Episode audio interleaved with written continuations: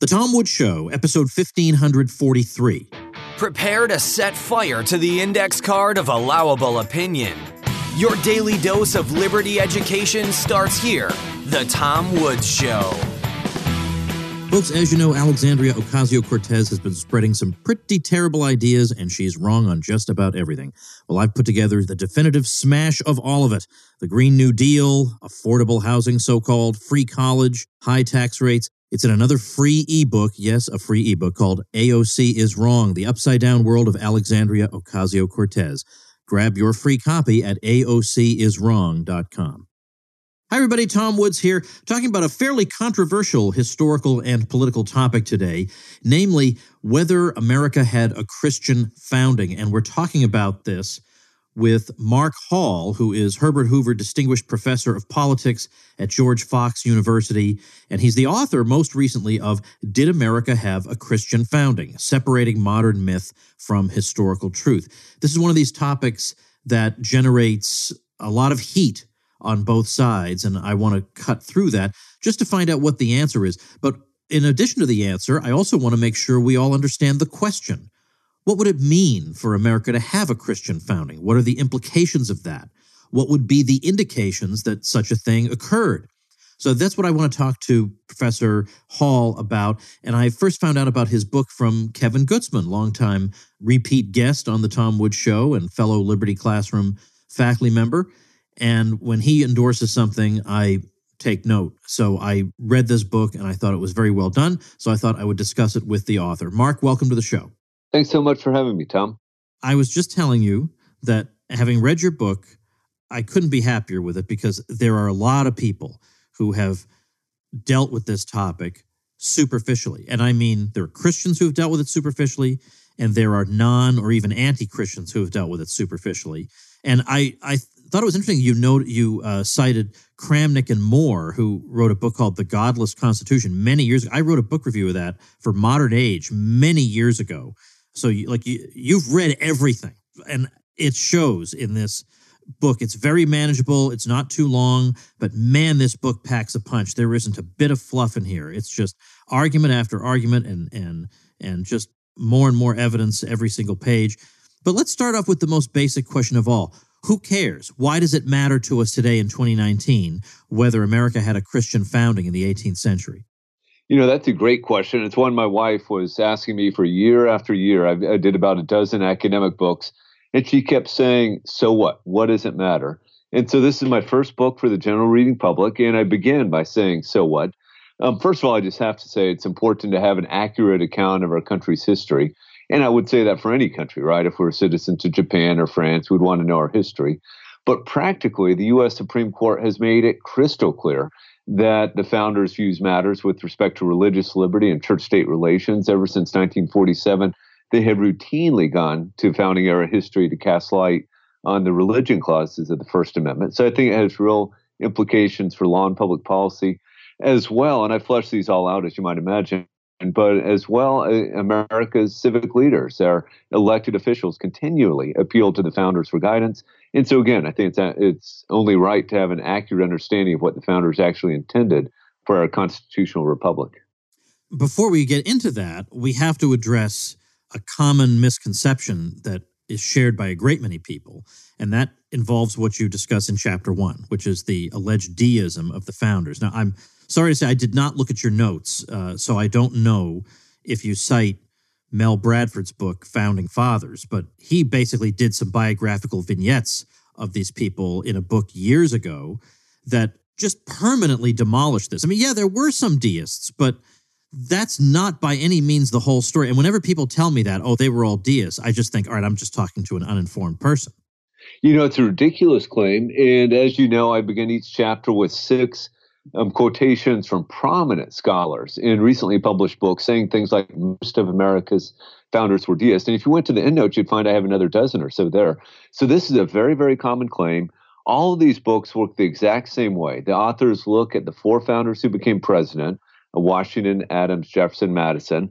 Uh, ben Franklin and Alexander Hamilton, and usually someone else, maybe a Tom Paine or an Ethan Allen. Now, this is problematic for all sorts of reasons. First of all, we do know for sure, and I acknowledge this, that if Franklin, a Jefferson and an Adams are not Orthodox Christians.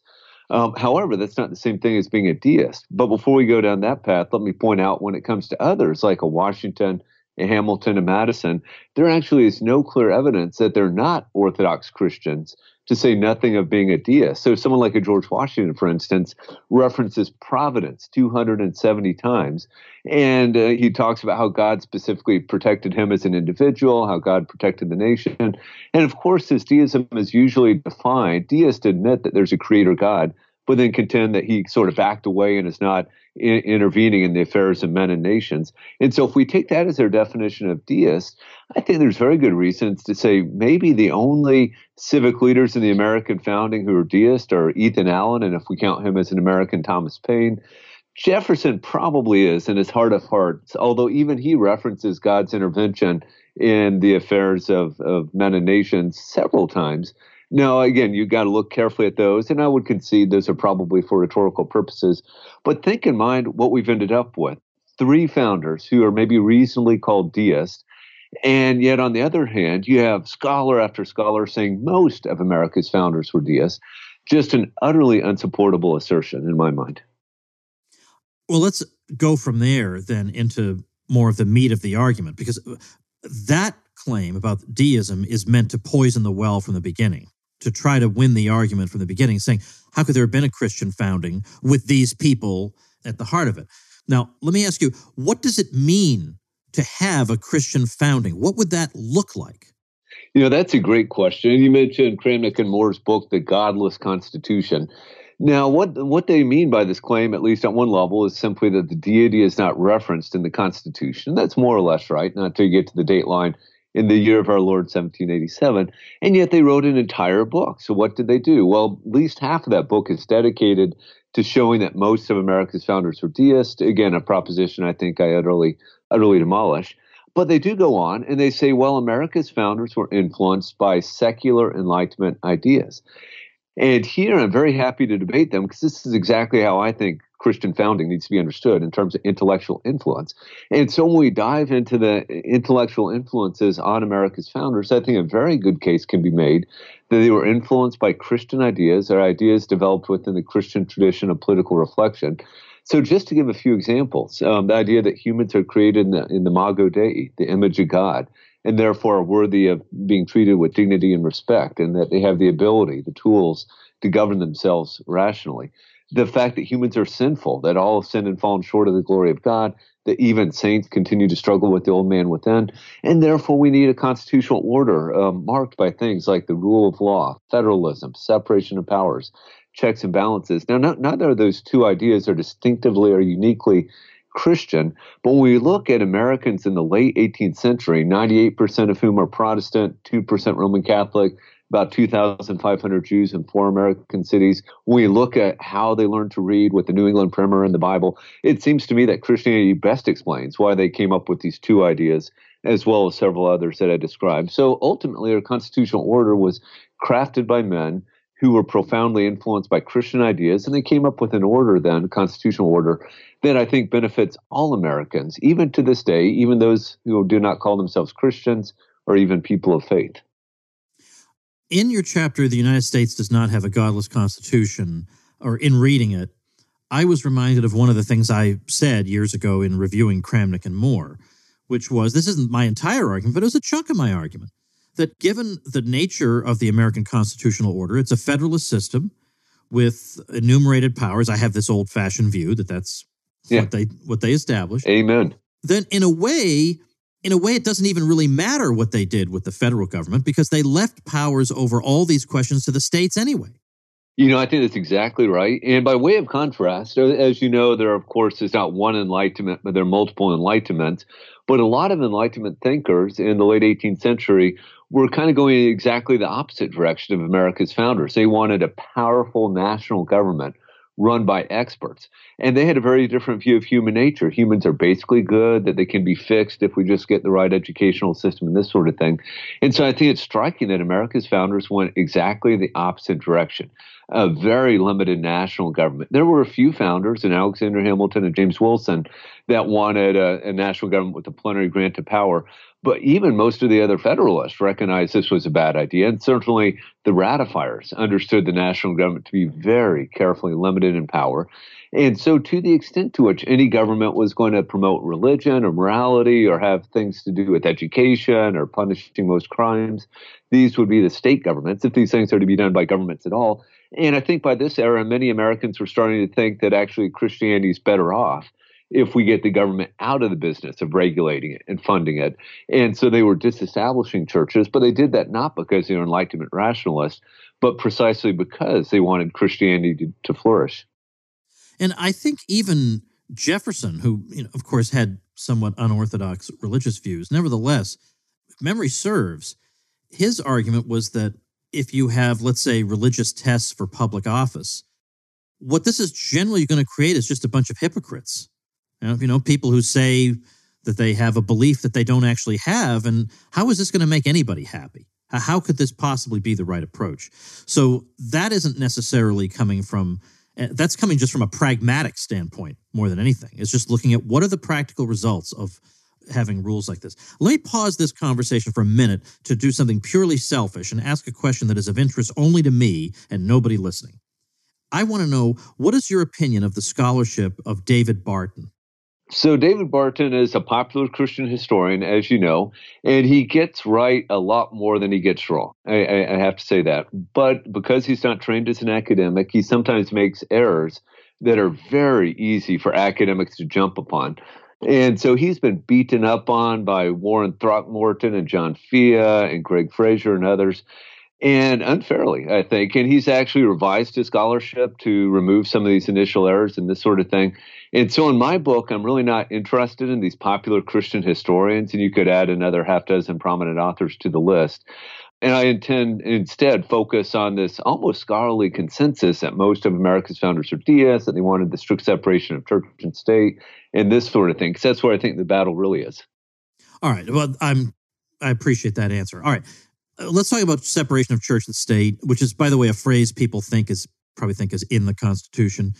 You do make the point here that you're not necessarily saying that it's a good idea for there to be an official religious establishment in the states. And that's that's not what you're trying to do in this book. You're just trying to look at the question of what was the American founding like and, and what was the nature of the arguments that were being made and how often did they cite the Bible versus how often did they cite John Locke? These are all good questions, good questions that a historian should ask and that we as students of history should want to know the answers to just to be better informed.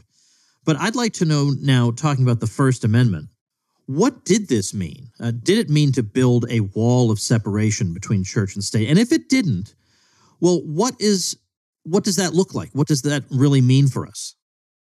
Yeah, that's a great question. Let me first of all mention something about the, the phrase separation of church and state. I think you can trace this easily back to Jesus Christ, right? Given to Caesar what is Caesar's, and to God's what is God's. And Christians, pretty much throughout all of history, have understood that the church and the state are to be separate institutions. The only question really is how do they interact? How do they cooperate with each other? Now, the First Amendment begins Congress shall make no law respecting an establishment of religion. Thomas Jefferson, in his famous letter to the Danbury Baptist, in 1802 letter, said that this, this establishment clause, it's regularly called, builds a wall of separation between church and state. This is just a profoundly misleading metaphor, and a lot of mischief has been done in its name. To answer it a bit too simply, I think the Establishment Clause simply means what it says that we aren't going to have a national established church through the doctrine of incorporation, states are prohibited from having churches as well. So we can't have an official state church in Virginia or New York City or New York State or that sort of thing. Otherwise, there is all sorts of room for the church and the state to cooperate, for the state to promote and encourage religion, for presidents to issue calls for prayer and fasting or Thanksgiving Day proclamations, for states to adopt voucher programs that parents who send their children to private religious schools can participate in um, on and on we could go about what is constitutionally permissible. Now, just because something is constitutionally permissible doesn't mean we should do it. But I think here we should just have good debates in our legislative bodies and among citizens. Should we have a voucher program or not? Should Arkansas create a monument of the Ten Commandments on the state house grounds or not? And let's debate the merits of these things rather than pretend that the Establishment Clause prohibits them. All right, more fun, interesting, provocative stuff in just a moment after this message. Folks, I have an amazing life hack for all of you who are overwhelmed by the number of books you want to read. Well, there's an incredible app that solves this problem, and I highly recommend it. It's called Blinkist. It's really unique. It works on your phone, your tablet, your web browser. It takes the best key takeaways from thousands of nonfiction books and condenses them down into just 15 minutes that you can read or listen to. Now, I like Blinkist because if I have to go somewhere that's half an hour from my house, between going there and coming back, I can consume the equivalent of four books couple books I've read through Blinkist that I recommend you check out would be The Four Hour Work Week by Tim Ferriss, and then a great book, Factfulness 10 Reasons We're Wrong About the World and Why Things Are Better Than You Think. You can see why old Woods here would enjoy a book like that. With Blinkist, you get unlimited access to read or listen to a massive library of condensed nonfiction books, all the books you want, and all for one low price. Right now, for a limited time, Blinkist has a special offer just for our audience. Go to Blinkist.com slash woods, try it free for seven days, and save 25% off your new subscription. That's Blinkist spelled B-L-I-N-K-I-S-T, Blinkist.com slash woods to start your free seven-day trial. And you'll also save 25% off, but only when you sign up at Blinkist.com slash woods. You know, when I think about these sorts of questions, I think I said in a recent episode that I think it would be interesting to complement a study on how Christianity has influenced America with a look at how America has influenced Christianity. Because I, I, think there is something about American exceptionalism that has bled into the way Americans look at Christianity that has not always been a, a happy blending, where I think Americans have taken, have secularized a lot of religious concepts. They've applied Christian ideas in places where they don't belong. Whatever it is, I mean, and it's both left and right. I mean, the religious left in World War One was comparing Christ with the American soldier and Satan with the Germans. And I mean, this is just not, you know, I, I think serious Christians would have laughed at this kind of thing years ago. But I, I think it's interesting to suppose that it may actually go both ways. And I know this is not something you cover in your book, but I wonder what you think about that. You know, I, I, think that's absolutely right. And if I can go back to the early colonial settlements, John Cotton has a wonderful essay. Basically, he's asked, to what extent should we attempt to create a Christian commonwealth?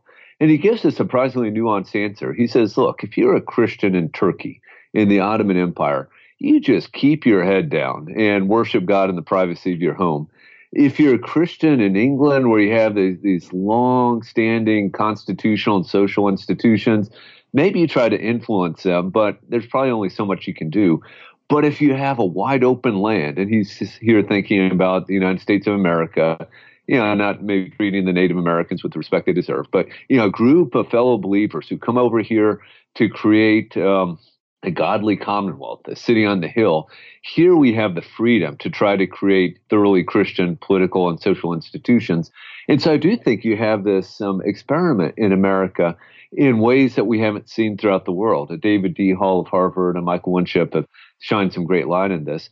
Um, but I think you're also right that as Americans had this largely freedom to govern themselves, even when we're part of the British Empire, but then particularly after we broke from Great Britain, you do see ways in which these experiments began to impact American Christianity. One of my favorite books here, and you're right, I don't address this in my book, but Nathan Hatch, a very fine historian, has a book, The Democratization of American Christianity, where he basically explains how this great wave of democratization that swept America in the early 19th century had a profound impact on the American church and the way in which we worship God, the sort of expectations we have for ministers. To just give one example, in the mid 18th century, almost all ministers, certainly of the Congregational Church, the Presbyterian Church, the Anglican Church, would be college graduates, right? Graduates of Harvard and Yale and, and what we now call Princeton and, and, so forth. By the time we get to the 19th century, we have a far more democratized views. Uh, these Baptists and Methodists are running around without college degrees, sometimes barely literate, you know, sort of reaching into this egalitarianism and saying, why, why is it such a big deal to know Greek and Hebrew and theology? Don't I just need my Bible and nothing else? And so, yeah, I think you do see an, a, a, significant impact on American Christianity. And, you know, that's maybe one of the least harmful ways. But then certainly when it's tied up with God and country and war, yeah, you see some very pernicious ways in which American exceptionalism, for want of a better word, impacted American Christianity. I bring that up only because I don't want listeners to get the wrong idea from our conversation about my own views. Because my own views is that it's not so much that we have to worry about the church and the state being, you know, collaborators because this might have a bad impact on the state or corrupt it somehow. I think it's the opposite. I think the church is far more likely to be corrupted by the state, co-opted by the state, wind up adopting the state's priorities. So I'd rather keep them separate, but at the same time, I understand the point that you're trying to make in the book, which is that there are some conversations we can't even can't even have a sensible discussion about because we begin with a faulty premise. Well, you can't have this kind of you know the state can't allow you to choose this particular school. You know like you can't get a tax refund and use this money for this particular school because it you know it's not religiously neutral or something. If that's what people think the policy has to be because they think the founding fathers prohibited such and such type of policy then yeah that's that's ridiculous. We can't even have a conversation about it. But i just get concerned about christians who think that the proper approach right now in the current cultural environment is to hit back by saying, well, look, if they're going to use the state against us, we need to grab the state and use it on our, our behalf. I feel like it's one of these weapons that you're going to regret using. But again, I, I apologize. I'm taking you a bit off the, the thesis of your book, which we should indeed return to. And why don't we say something about chapter four, where you're arguing that it's not just a rhetorical flourish when you read the founders saying that the civic authorities should protect, promote, and encourage religious observance.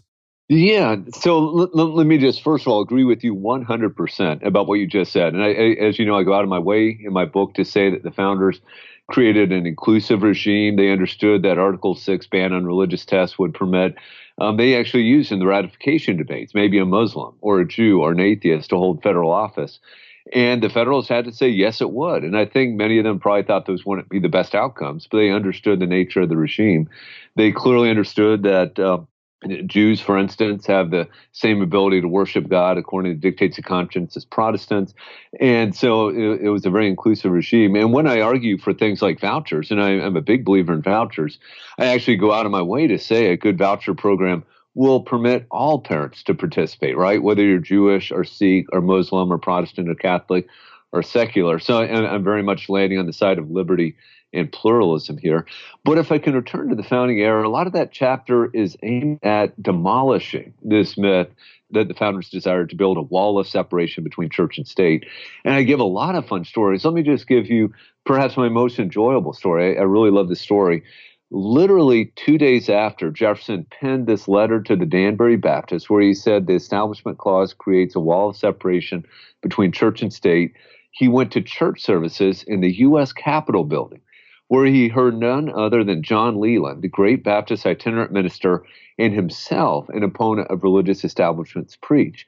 Jefferson also, on his own authority, permitted the Treasury Department and the War Department building to be used for church services as well on Sunday morning. And I like that story because I think it illustrates it's one thing to oppose religious establishments that is having an official church of a nation or state and saying that there are ways in which it's appropriate for, say, churches to use government facilities to hold worship services, or having a president issue a call for prayer and fasting, which Jefferson, of course, did not do.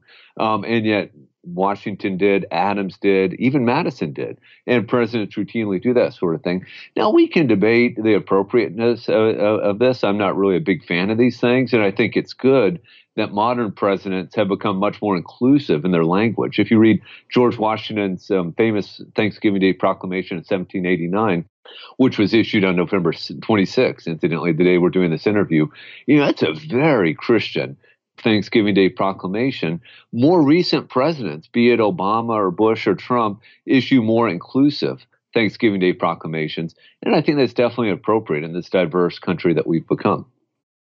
I have a couple more things I want to bring up. One is religious minorities, the subject of religious minorities and where they fit in and how they are to be treated in the American constitutional order. What do we learn about what the founders had to say about that? One of the things I argue in my book, and it's one of my favorite letters from this era, is America's founders clearly understood that even religious minorities had a natural right to act according to their religious convictions. Now, some of these religious minorities are accurately called Christians. So the Quakers, for instance, who could not participate in um, warfare because of their religious convictions, or who could not swear oaths because of their religious convictions. America's founders accommodated them. Article 2, the presidential oath of office, has a religious accommodation that would provide a Quaker, a Brethren, a Mennonite with the option of affirming the presidential oath of office rather than swearing it. Of course, anyone can take advantage of that provision, but in the context of the time, it was clearly aimed at these religious minorities. One of my favorite letters from this era is George Washington's letter to the Hebrew Synagogue of Newport, Rhode Island, where he wrote to this tiny, tiny religious minority a letter that made it crystal clear that not only would Jews be tolerated, but more than toleration, that they have a natural right to act according to their religious convictions. I, I think it's just a beautiful letter, and I quote from it twice in the book. If I can switch over to the Establishment Clause, some of the groups that drive me the most crazy are groups like the Freedom from Religion Foundation or the American Humanist Association that basically say there's a wall of separation between church and state. So, therefore, for instance, a World War I era cross that was constructed by a private group but eventually um, came to be on public property, this somehow has to be destroyed or, or decapitated or something. Fortunately, the U.S. Supreme Court held that this is um, constitutional by a vote of seven to two. But some justices would seem to suggest, well, only because it's old. If it's a new monument, then we would have to find something else. But this is very problematic. And if I can return to the example of religious minorities, in 2014, Ohio dedicated a Holocaust memorial. Think about that. A majority Christian state dedicates a Holocaust memorial on public land this Holocaust memorial features a Star of David, clearly religious symbol. The Freedom from Religion Foundation people said this cannot stand. This must come down. This should never be. I would say that's utterly ridiculous from the from an establishment clause perspective. Anyway, um, putting a Star of David on a Holocaust memorial is not an established religion. It certainly is constitutionally permissible. Now, if the Freedom from Religion Foundation people want to say this is somehow imprudent, that's fine. Let them make that argument. But let's not pretend that the um, that this sort of memorial violates the, the establishment clause. Similarly, I was recently at the 9 11 memorial, and when you go to that memorial, you see the famous 9 11 cross, but you also see stars in crescents. You also see the Star of David. Um, this is America at its best, I think, celebrating our pluralism, our diversity, and it's far better than scrubbing the public square free from religion. The other thing I want to know about is something that I know a libertarian audience would say, well, private property solves this problem. If you have a monument, then it depends on whose property it's on. You can do whatever you want. But right now, not all property is privately owned, so that doesn't really answer the question if there is a monument that has some religious significance, is it correct to say that the establishment clause prohibits the continued you know existence of that monument or the erection of that monument? What can you say about that yeah, so this is a great distinction. If it's on private property with private funds, there's no question about it. Entities can do whatever the heck they want, more or less, you know, given building codes and that sort of thing. Um, if it's a government that is speaking, if it's something the government is doing on government land, it actually is free to do pretty much whatever it wants. And I would argue the Establishment Clause certainly permits Ohio to put a Star of David on a um, on a Holocaust memorial. It permits uh, Maryland to take over this 40 foot cross memorializing World War One dead. It permits Arkansas to erect a monument of the, the Ten Commandments on the State House grounds. Now, there's another category that's a little more confusing, and that's when the government provides what's called a limited public forum when the government says all sorts of different groups can come into this space and erect maybe, let's say, temporary holiday displays. When the government does that, um, then different groups can come and, you know, Jews can erect a menorah, Christians can erect a manger scene. The Freedom from Religion Foundation can put a um, monument of the Bill of Rights up. And so there, I think it's um, the government does have to be neutral. But when it's a government speaking, the government has a great deal of freedom. And this is not just my opinion. The U.S. Supreme Court held this in an opinion about a decade ago. Well, the book we've been talking about is Did America Have a Christian Founding? Separating Modern Myth from Historical Truth by our guest, Mark David Hall. I'm going to link to it at tomwoods.com slash 1543, which is our show notes page for today. Uh, is there a, a, website that you'd like to direct people to for more information about you and your work or about the book? Yes, my wife built a website for me called markdavidhall.org. And so, yeah, I would um, love for readers. You can find more information about this book and the other dozen or so books that I've written or edited, as well as some articles and media appearances and this sort of thing. So, yeah, that would be a great place to go. Okay, excellent. I'll link to that at tomwoods.com slash 1543. All right, well, I appreciate your time. I appreciate this book. I think you've addressed a pretty important issue in American historiography because it's it's a historical topic that's been debated endlessly, but I think fruitlessly and pointlessly by people raising uh, irrelevant arguments or going off on tangents. You really are hitting the meat of the question. And I think more effectively than I've ever seen it done. So, uh, very well done, and thanks very much. Hey, thanks so much, Tom. It's been my pleasure. All right, folks, remember Black Friday is just about upon us here in November 2019, and that's when I have the most outstanding deal of the year on the lifetime membership to my libertyclassroom.com website. At libertyclassroom.com, you get courses taught by me and by other people I trust, and you must know a student in your life who could use a lifeline to sanity. But it may also be a gift for yourself.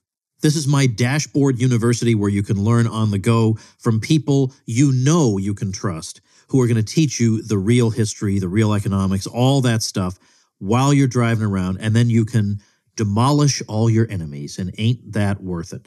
And then, secondly, remember this week is the best week of the year to get web hosting because Bluehost is having its Black Friday week discount, $2.65 a month. I mean, come on you want to lock that price in. Figure out later what you want to do with your website that you want to create or your blog, but lock that rate in while you can. And I'll help you get some publicity for your site to generate some traffic for you and some other nice bonuses. So get all the details as to how to grab this deal and get my bonuses over at tomwoods.com slash publicity. I've got a great episode for you tomorrow on Thanksgiving Day. I'll see you then. Become a smarter libertarian in just 30 minutes a day. Visit tomwoods.com to subscribe to the show for free, and we'll see you next time. Like the sound of The Tom Woods Show? My audio production is provided by Podsworth Media. Check them out at podsworth.com.